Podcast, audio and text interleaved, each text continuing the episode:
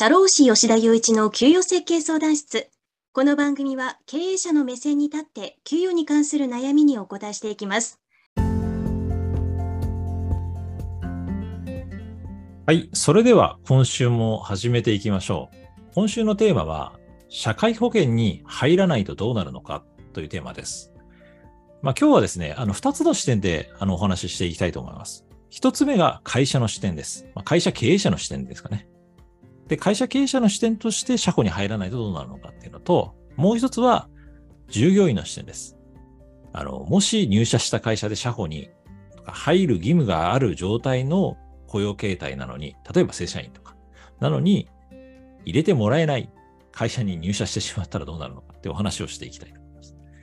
まず一つ目ですね、会社経営者の視点で、あの、社保に入らないとどうなるのかっていうところなんですけれども、まず法律上一定の要件に入該当するとですね、あの、社保に入るか入らないかっていう選択肢が会社にあるわけじゃないんですね。例えば、法人で役員報酬出してますとか、あの、個人事業主でも、まあ、建設とかクリニックとかで一定の人数がいるみたいな状態になると、社保に入るか入らないかっていう選択肢があるわけじゃなくて、加入しなきゃいけない状態になるんです。なんで、儲かったら社保に入るとか、うちは社会保険やってませんとかっていうのは通用しないのですね。まあ、そこはまず十分に理解していただきたいポイントです。で、まあ、法律上加入義務となっている社会保険なんですけれども、そういう状態でですね、まあ、サボって社会保険に入らなかったらどうなるのかっていうお話をしていきたいと思います。まずですね、日本年金機構という組織、まあ、あの、具体的に言うと年金事務所、日本年金機構には年金事務所という下部組織があるんですけれども、そういう年金事務所が定期的に、あの、いろんな会社にお便り出して、社会保険にちゃんと入ってますかっていう調査をしてます。で、仮にその社保に入ることをサボってる会社が、その社保の調査に当たった、社会保険の調査に当たったってなると、場合によっては、もう時効期間2年なので、2年間遡って社会保険に入ら入ってくださいねっていう指導が出ます。そうすると、まあ、何百万、場合によっては何千万っていう社会保険料を一気に納めなきゃいけないって話になるんですよ。そうすると、場合によっては会社としてはもう払えないから、じゃあ、どうするんですかっていう、すごい困った状況になります。なんで、まあ、そういう年金事務所の調査に当たった時に、あの、対処に困る。まあ、あの、会社がもう積んじゃう可能性があるっていうのが、まず一つの目のリスクです。サボっていると。で、二つ目です。じゃあ、うちはお金あるからなんとかななると。あの、もう、最悪もうなんか言われたらお金払って解決するよっていうような、まあ、会社だがあったとしたとしてもですね、まあ、それでもやっぱりリスクって大きいんですよ。なると、まあ、あの、社会保険って加入していると、まあ、いろんな特典があってですね、医療機関受診したときに治療費が3割負担になるとか、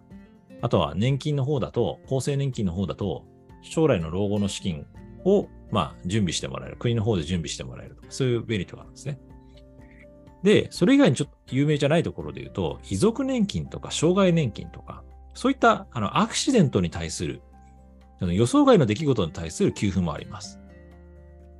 なので、例えば、じゃあ若い人を社会保険に入れてなかった。まだまだ老後って先だよね。だから別に入れてなくてもいいじゃないかとか、若いからどうせ病院行かないよ。健康保険なんかいらないじゃないかっていう考え方で社会保険に入れてないとどういうことが起こるかっていうと、まあそういう人であっても、やっぱりいつどこで亡くなるかわからないし、いつどこで重い障害を負うかわからないと。で、そういう亡くなった障害を、あの、持ったって言った時に、本来だと、まあ、社会保険に入っていれば、遺族年金とか障害年金っていうのを受け取れたはずなんです。で、会社が法的な義務を、まあ、サボってというか、あの、加入、法的な義務を果たさずに、あの、社会保険に未加入の状態で、じゃあ、あの、亡くなりました。障害になりましただったら、まあ、当然、その本人であったりご遺族は、本来だったら社会保険に入っていれば遺族年金がもらえたじゃないか、障害年金がもらえたじゃないかっていう理由で、あの会社を訴える可能性があります。でその時ってもう金額って、あの、遺族年金だったらすごい長い金額、長い期間もらえる可能性もありますし、障害年金なんてもうよりすごく長い期間をもらえるわけです。で場合によってはこう何千万とかっていう損害賠償が、賠償請求が会社に来る可能性があると。なんです。あの、可能性は低いんですけれども、かなり実はリスクあるんですよっていうのは皆さんにお伝えしたいです。で、まあ、こういう話をしててもね、あの、刺さらない経営者というか、なんか、心に響かない経営者の方がいて、まあ、どういうことをそういう方が言うかっていうとですね、いや、ウィンウィンなんですと。社会保険に入らないっていうのはウィンウィンなんですなんていうことを言う。で、誰と誰のウィンウィンなのかっていうと、会社と従業員さんです。で今はあんまりいなくなったんですけれども、一昔前だと、社会保険に入ってないことをその求人の売りにしてるような、まあ、とんでもない会社もありました。まあ、例えば、手取りが1円でも多い若者とかをたくさんあの雇用してるとか、まあ、帰国前提の外国人の方を雇用しているとか、まあ、帰国前提の方もちゃんとあの脱退一時金とかがあるから救済されるので、あの社会保険に入れ、まあ、もちろん入れなきゃいけないし、あの入れたからといって必ず損っていうわけじゃないと思うので、まあ、入れなきゃいけないですよっていうのはあるんですけれども、まあ、そういうふうなことを売りにしているような会社が一昔前はありました。で、まあそういうのはもう人手不足になっているので、おすすめはできないです。し、まあ、そういう会社に人は集まらないですよね。で、経営者の人に強く言いたいのは、もしそういう社保に入ってないっていうことを売りにして人を集めるとどういうことが起こるかっていうと、そういう変な会社に集まってくる人っていうのはやっぱりトラブルを起こす可能性が高いんです。なので、最後苦しむのは経営者の人ご自身だと思います。なので、まあ、ちゃんと法律に通りに社会保険に入ることによって、うちの会社はしっかりしてる会社なんですっていうことをアピールして、まあ、まともな人を採用していくっていう方が、経営者ご自身のためになるんじゃないでしょうか。で、まあ、場合によってはですね、個人事業主で、まあ、個人事業主ばっかり雇っていて、まあ、あえてですよ、その例えば本来だったら労働者の人を個人事業主扱いにして、社保から免れてるというか、社保未加入の状態にしてる人がいるんですけれども、これもお勧めできないです。っていうのは、労働法の世界だと、業務委託とか労働者っていうのは、雇用契約っていうのは実態で判断するんですね。なんで、まあ、実態として労働者であれば、まあ、当然、付随して社会保険の加入義務っていうのは出てくるんですよ。なので、まあ、そういう、本来だったら労働者の人を業務契約委託扱いにして、あの、社保に未加入にするっていうのは、まあ、言ってみれば、未払いの社保料が溜まっていってる状態ですし、まあ、それで社保調査に当たったら、場合によっては、そこを指摘される可能性もあります。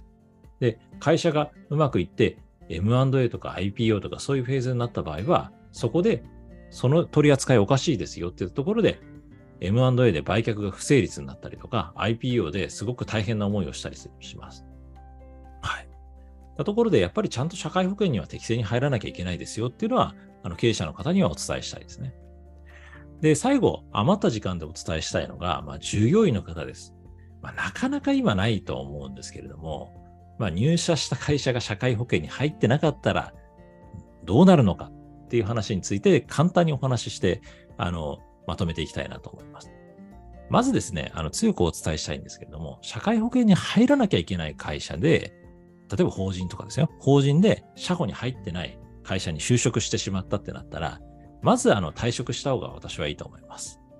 はい。やっぱまともな会社ないですよ。私、社労士歴10年ですけれども、あの社会保険に入らずに何とかやっていこうっていう会社は、やっぱり従業員のこと大切にしてないし、まあ、そこで得られるものってあまりないのかなと思います。なんで、まずは退職した方がいいかなと思います。で、仮になんですけれども、そういったところで社保に入らずに働いていくとどういうことになるのかっていうと、まあ、病気になった時には医療機関受診しますけれども、その時の治療費がま10割負担になります。まあ、本来のま3倍以上の金額になるわけですね。かつ、まあ、年金の方はまあ、厚生年金に本来入らなきゃいけないんですけれども、国民年金になります。で、国民年金の保険料っていうのは、まあ、もちろん納めなきゃいけないんですけれども、まあ、納めてない場合は当然将来の年金が場合によって受け取れないとか、